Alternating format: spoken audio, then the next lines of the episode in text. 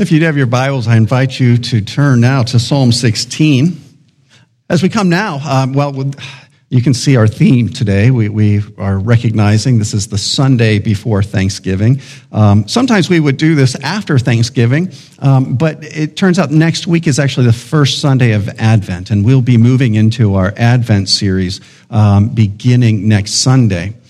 So this Sunday, you know, we're looking at Thanksgiving. Um, I, I, can only imagine it's going to be different, right? You know, there aren't going to be as many people around the table. Some of you are going to need some blankets for those outdoor gatherings, right? This had, and hopefully the weather will be good.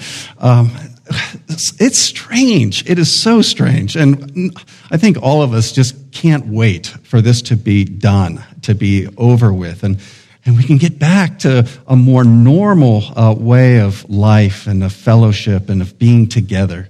Um, well, with Thanksgiving in mind, um, I, have chosen Psalm 16 because I, I, just find it an encouragement. Um, you know, I, even as I feel the weariness of, of, of COVID, of just everything that's, you know, uh, been happening around us, um, this is a, a nice psalm. Um, I think that's it's renewing um, because it's a, a, psalm that is written, is penned by well, not penned, but it's written by David, and it is a psalm that just gives us not only in terms of the content, it directs our focus away from ourselves. It, it directs our focus onto the Lord and on His goodness and on His provision. Um, but it also provides us with this, I think, a very encouraging example of a person, uh, in this case, David, who is just, his heart is full of joy. And, and it just comes out in thanksgiving and gratitude and, and worship towards the Lord. And I hope that the spirit of this psalm you know, by God's grace, um, flows into our hearts and into our uh, lives as we now approach um, this annual uh, feast of Thanksgiving. Would you bow, first of all, would you stand for the reading of God's word? This is Psalm 16. Preserve me, O God. In you I take refuge. I say to the Lord, You are my Lord. I have no good apart from you. As for the saints in the land, uh, they are the excellent ones, in whom is all my delight. The sorrows of those who run after another God shall multiply. Their drink offerings of blood I will, I will not pour out or take their names on my lips. The Lord is my chosen portion and my cup. You hold my lot. The lines have fallen for me in pleasant places. Indeed, I have a beautiful inheritance. I bless the Lord who gives me counsel. In the night, also my heart instructs me. I have set the Lord always before me because he is at my right hand. I shall not be shaken. Therefore, my heart is glad and my whole being rejoices. My flesh also dwells secure for you will not abandon my soul to Sheol, or let your Holy One see corruption. You make known to me the path of life. In your presence there is fullness of joy. It, at your right hand are pleasures forevermore. Would you bow your heads with me? The Lord is my shepherd, I shall not want. Indeed, Lord, you make us to lie down in green pastures. You lead us beside the still waters. You make, Lord, may your spirit restore our souls and guide us into the paths of righteousness for the sake of Jesus, in whose name we pray. Amen. You may be seated.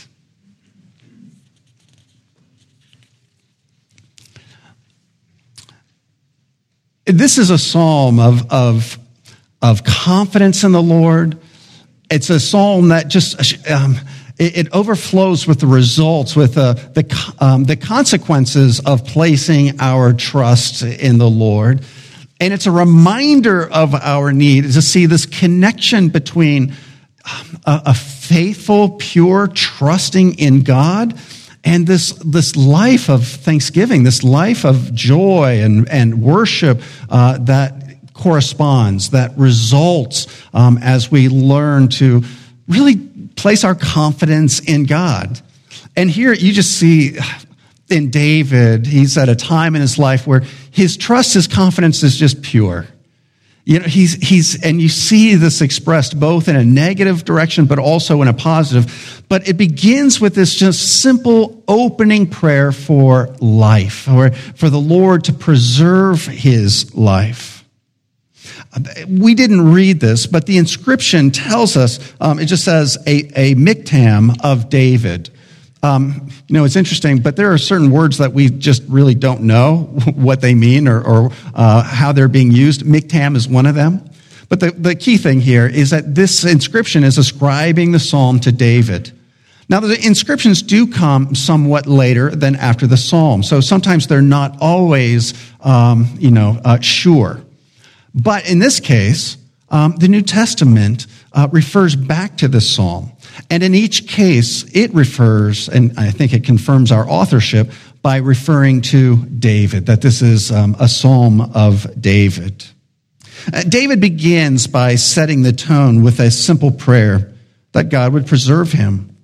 And the psalm continues, it seems, um, it, it, not just with a concern for physical survival, although that's certainly part of it, um, but this prayer, Lord, preserve me, he's not just saying, you know, maintain my existence. But he's saying, preserve me in my relationship with you. Preserve me in the fellowship, in the enjoyment of your presence. This is a psalm where he is, you know, um, uh, that old medieval book, Practicing um, the Presence of God by Brother Lawrence. Um, this is a psalm about practicing the presence of God.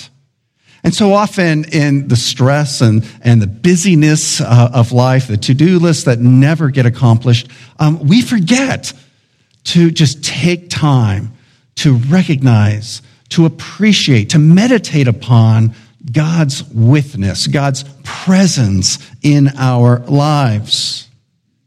Uh, David tells us um, about how beautiful life in the Lord is, how satisfying life can be when it is, in fact, lived in the Lord.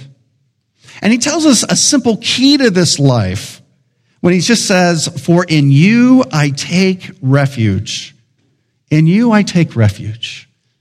Such a simple phrase. It's a recurring phrase through many of the Psalms. And it's just simply a, kind of formula for entrusting one's life to the care of God. He's entrusting his life to the care of God.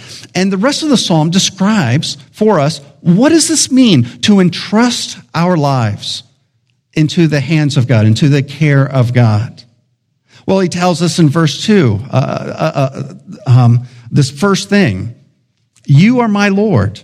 I have no good apart from you uh, working through the psalm, it, it becomes evident that David has discovered true life and joy. And here he's telling us the source of that life. We want life. You know, in, in the time of COVID stress, you, you may be wondering where the joy it can be found. Well, David is telling us. He says the good things, any good thing that we have, that we experience, it comes from the hand of the Lord. And right away, he's modeling for us that we ought to ask the Lord for this life, that we ought to seek um, the good things from his hand. This echoes uh, what the apostle Paul says in 1 Corinthians chapter 4 when he writes, What do you have that you did not receive? If then you received it, why do you boast as if you did not receive it? You know, as we approach Thanksgiving, we need to be reminded that the good things in our lives, not only are they from God, but they're, they're tokens, they're, they're um, signs of God's love for us. They're signs He's not left us. They're signs that He um, is with us. As we continue to observe David's trust and confidence in the Lord, we see it's marked by another thing, that it's marked by this, this kind of pure, exclusive commitment to the Lord. Verse 3 As for the saints in the land, they are the excellent ones, in whom is all my delight. So, verse 3 and 4, they, um, uh, provide this antithetical kind of parallelism. He's going to talk about the people he delights in. And, and then he's going to talk about the people that, um, uh, that he stays away from. But the people he delights in, and I think this is key to the joy that he's experiencing in the Lord, well, these are the people who love God. These are the people who God is at work within. These are God's people that he delights in. The saints, he refers to them as, as the excellent ones. You know, again, you know, coming through stressful period of time, you know, that's a good question for us, a good check perhaps in our spirit. Do we delight in the people of God the way David does here? You know, this may be an area where we just need to say, you know, maybe there are, you know, a, a, the, the person in mind that, you know, I'm not delighting in that person. Oh, we need, you know, that's, that may be a, um, something the Lord is signaling in, um, in us, maybe in you, to address as we approach Thanksgiving. Maybe a need to approach a person to say, hey, we, are we okay with each other? Do we need to clear the air? Is there forgiveness needed um, uh, just to restore a relationship? Can I say in my heart, Lord, I delight in your people? And then he, he goes on um, to talk about this in the negative when he renounces all forms of idolatry in verse 4. He says the sorrows. Now he's talking about the opposite of the joy that he is feeling in his heart. He says the sorrows of those who run after another God shall multiply. He's saying he knows the temptations. Um, in this case, probably to bow down to real idols. This was, you know, you might refer to this as kind of a hard idolatry versus the soft idolatry that we're often tempted by. And what I mean by soft idolatry is, is the temptation to um, create God's substitutes within our hearts, um, things that we treasure over and above God, things that we trust in really for our happiness, things like money or relationships or power or um, pleasures of the world, um, um, or, or, it could be most anything that we that are of the created world that we put in the place of God. And then, in any case, notice what he says about this: the sorrows of those who run after another god shall multiply. Whenever we do this, whenever we chase after these God substitutes, Whenever we give into the temptation of the shiny, of the pleasurable, he says all we're doing is we're going down a dead end every time. These are, you know, wells that promise to be full of life-giving water, but in every case they turn out they're empty. Or maybe there are a few drops, you know, just enough to, to wet your thirst, but then it proves in the end to be unsatisfying it leads to sorrow. And, and again, the sorrow here he's talking about is not the kind of sorrows that we experience in sickness or in times where we lose a loved one. Then it is appropriate for the godly to grieve and to express sorrow. That's not what he's talking about. He's talking about the kind of sorrow that flows out of idolatry. It's the kind of sorrow that flows out of the guilt that is involved, particularly for people who know better for the people of God. And so he says, their drink offerings, those offerings that are connected to this idolatrous worship, I will not pour out or take their names on my lips. You know, not take their names on my lips. So he's not going to, he's not going to chase after the idolaters. He's not talking about, oh, I'm not going to do evangelism.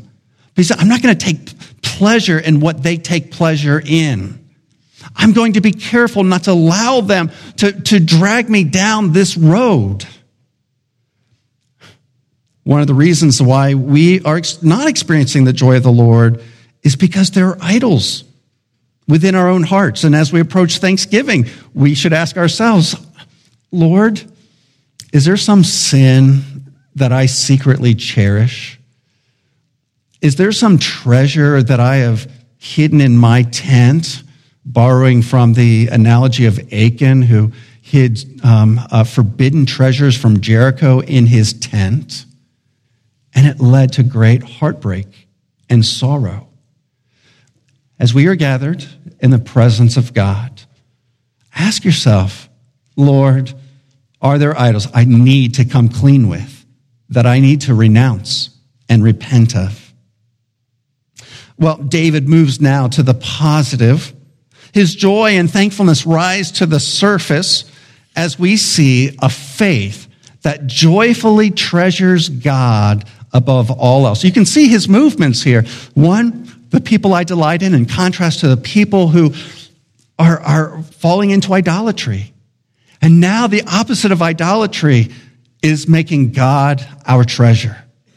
He's, and, and, and, this just seems to kind of flow naturally. I mean, the Spirit is just at work in David as he is writing these words. And, and now he's coming to the, the treasuring of God.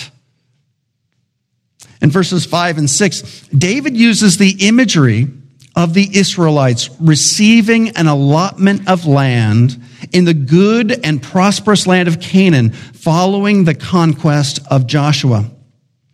And he uses this imagery not so much to talk about his delight in a piece of property, although I think that's included in what he says here, but he uses this imagery of going into a prosperous land, a land flowing with milk and honey, an inheritance that will flow not only to him, but to his children and to their children. This lasting blessing, the, probably the, the greatest blessing, the inheritance that he could think of. And he says, Lord, that's what you really are. All those things are just a shadow of what you are to me. Verse 5 The Lord is my chosen portion and my cup. You hold my lot. Whether it's the cup that overflows, we remember that from uh, Psalm 23. The, the lot, that's how they were given the portions of land um, that served as an inheritance.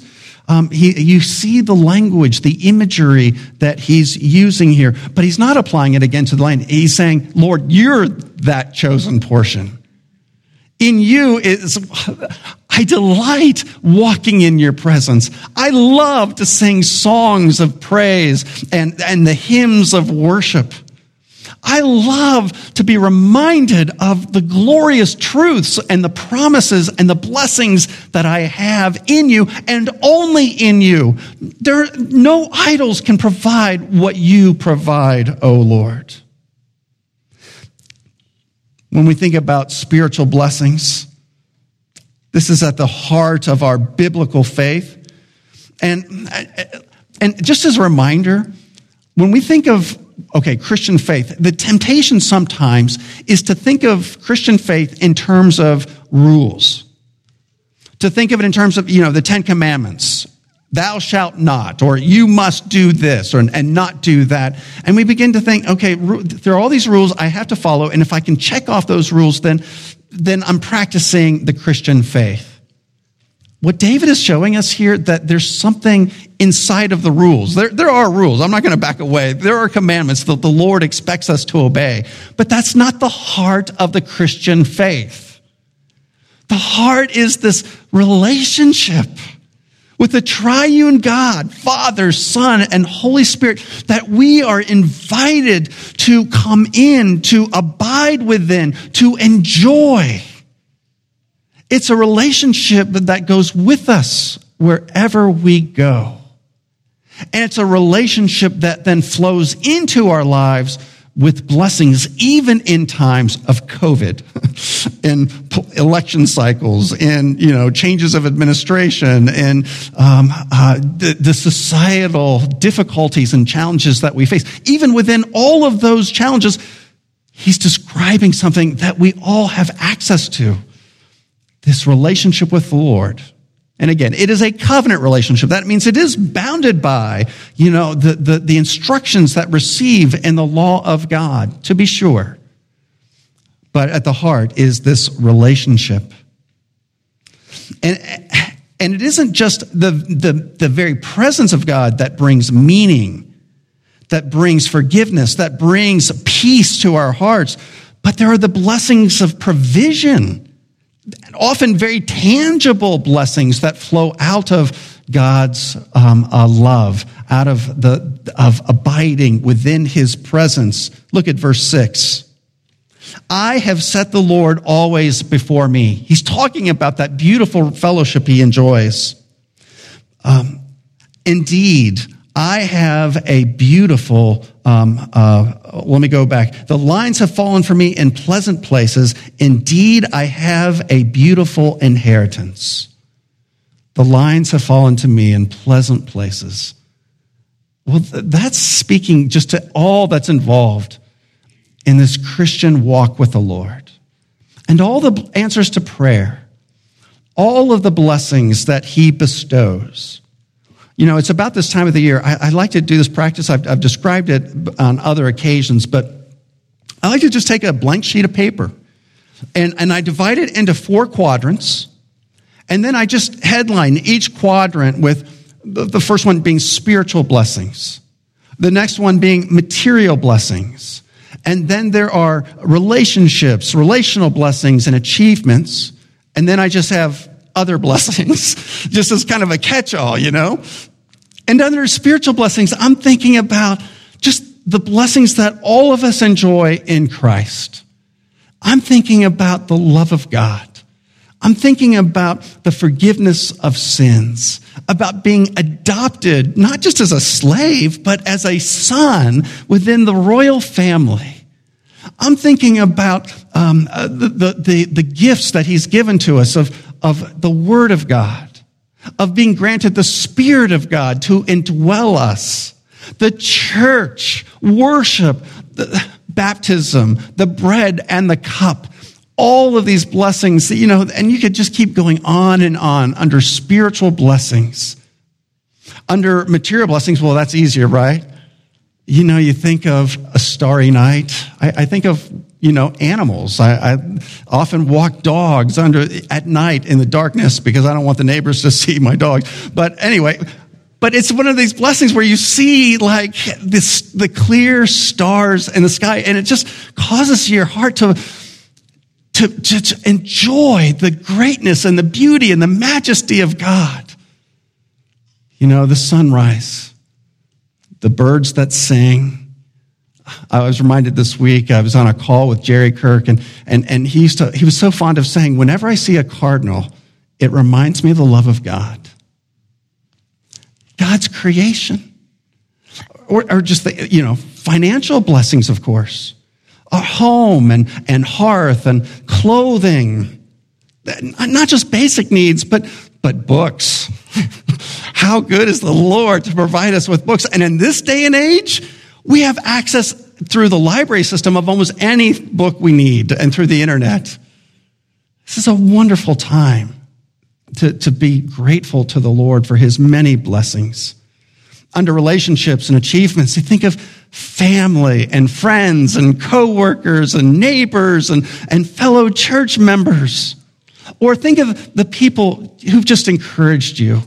People who've wrote, written you notes of encouragement or just stopped by to see how you were doing, or parents or Sunday school teachers, or even, again, I'm thinking of authors who have encouraged me. I don't even know them, but they've just encouraged me by what they have shared in writing.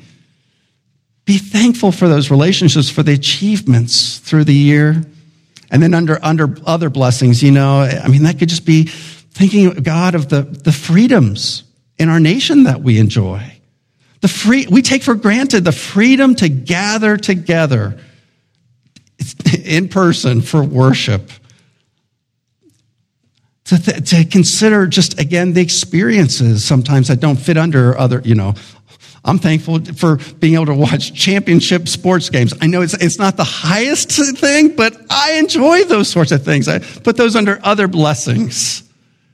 And, and I guarantee as you work through those kind of different blessings, you, you, you can't help but just to say, wow, Lord, you've been better to me than I really knew or I understood. Lord, you really do love me. Thank you for your many blessings. David continues to go and he describes the, the blessing of God's counsel and instruction. Verse 7, he says, I bless the Lord who gives me counsel. In the night also my heart instructs me. Now he's saying, Lord, you've not left us in the darkness. You've shown us which way is up. You've shown us which way is down. You've revealed to us truths about who you are how I can find meaning and purpose in life. I understand why you made me to bring you glory. I understand your, why you sent Christ and my need uh, to have my own sins forgiven. I understand, sadly, that the problems of the world, the blame for that is not out there. the blame for that runs through my heart, through every human heart. I don't like that. But Lord, you've revealed this to me. And I thank you, Lord, for the wisdom that you reveal on a daily basis. And so what he says is, I bless you. That's another way of saying what this then flows into is worship. It flows into praise. Part of the line, one of the lines I love in the prayer covenant, enable me, O Lord, to praise you with all my heart. Well, as we learn to practice um, gratitude, as we practice thankfulness and thankful hearts, it, it enriches our praise. It leads to worship, not just on Sunday mornings, but throughout the week, every day. And then in this last section of the psalm, David describes something else that makes his heart glad. It's that he no longer has to fear death. Now think about what he's saying. I mean, it's, it's kind of amazing. Faith, thanksgiving breeds confidence in the face of death. Look at verses 9 and 10. Therefore, David writes, My heart is glad and my whole being rejoices. And then comes this verse that Old Testament scholars don't know what to do with. The New Testament does know what to do with this. Here it is. For you will not abandon my soul to Sheol, or let your Holy One see corruption. Now, why do I say Old Testament scholars don't really know what to do with this? Well, because what David's saying is, you will not abandon my life to the grave. You, you won't allow my body um, to see corruption. You, you won't allow me to decay. What does he mean by this? Because at some point, the psalmist is going to come up against death. And his body is going to go into the grave, is going to be placed in a tomb.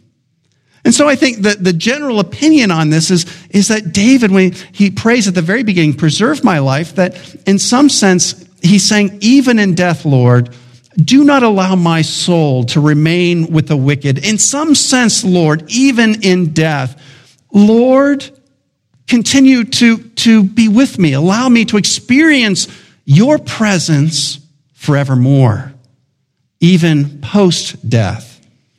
But this idea of not letting my, my body see corruption or, or, um, or see decay, uh, you know, it's not exactly, you know, it's an interesting imagery. And maybe what he means is, Lord, even in death, somehow be with me.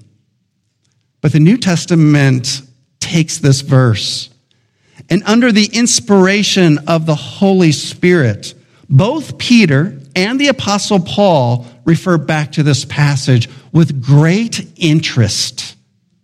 Let me look at uh, what the Apostle Paul says in Acts chapter 13, verses 35 and following. There, the Apostle writes, Therefore, he says also in another psalm, he's referring to David. You will not let your Holy One see corruption. He's quoting Psalm 16, verse 10. And then here's the apostles' inspired interpretation. For David, after he had served the purpose of God in his own generation, fell asleep, that is, he died. And he was laid with his fathers and saw corruption. That is, his body decayed just like every other human person. But he continues, But he, referring to Jesus, whom God raised up, did not see corruption. Let it be known to you, therefore, brothers, that through this man, Jesus, forgiveness of sins is proclaimed to you, and by him, everyone who believes is freed from everything. What the apostle is saying is David, under, in the, filled with the Spirit, wrote better than he knew. He wrote about things he probably did not understand. But in fact, he was pointing to his descendant, a greater king, who, when he died, in fact, his body would not see corruption. It would not decay because that man, that king, would be raised from the dead. And the apostle says this is Jesus whom David was referring to. And the resurrection, resurrection points to, it confirms that his death was received by God as an atonement for sins, so that now the apostle can proclaim the free forgiveness of sins found through faith in Jesus Christ. And so we, like David, in the face of death, we have much greater foundation to proclaim what David says in Psalm 16. He will not let us see corruption because as in Jesus, he will one day raise us from the dead and we will enjoy um, immediately we'll go into the presence of the lord but one day our bodies will be remade and renewed and we will enjoy a resurrected life in a new heaven and on a new earth. But of course this all comes by faith in jesus christ as our savior and lord and only in christ will we find the forgiveness of sins. And so this just leads to David's glorious summation in verse 11. You make known to me the path of life. You know, given his psalm, this is such a beautiful statement. In your presence, there is fullness of joy. At your right hand are pleasures forevermore. Would you bow your heads with me? Our God and our Father, we thank you for this glorious word of, of trust, of thanksgiving, of joy and praise and worship that we find uh, from David. And Lord, we do look forward one day being able to, to meet with David, to even ask him questions about things that he wrote and what he understood or didn't understand. And we thank you, Lord, for the confidence that we have of this future meeting because of what Jesus has accomplished for us through his death and resurrection. Grant us, Lord, grateful hearts, and we give you all glory and praise. In Jesus' name, amen.